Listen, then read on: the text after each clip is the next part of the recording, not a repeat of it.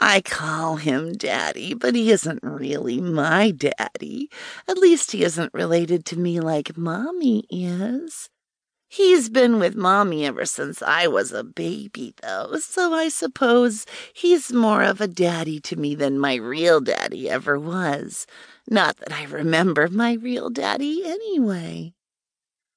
Daddy looked after me when I was growing up, took me to school and dance classes, told me I was his little princess, and said that he would always take care of me for as long as I lived.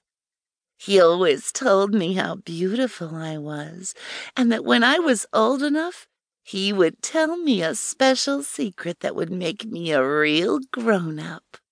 I was so excited, and I couldn't wait to find out what it was, and Daddy didn't disappoint me. I was a little nervous at first, but Daddy soon made me feel at ease, and I couldn't have wanted for anything else.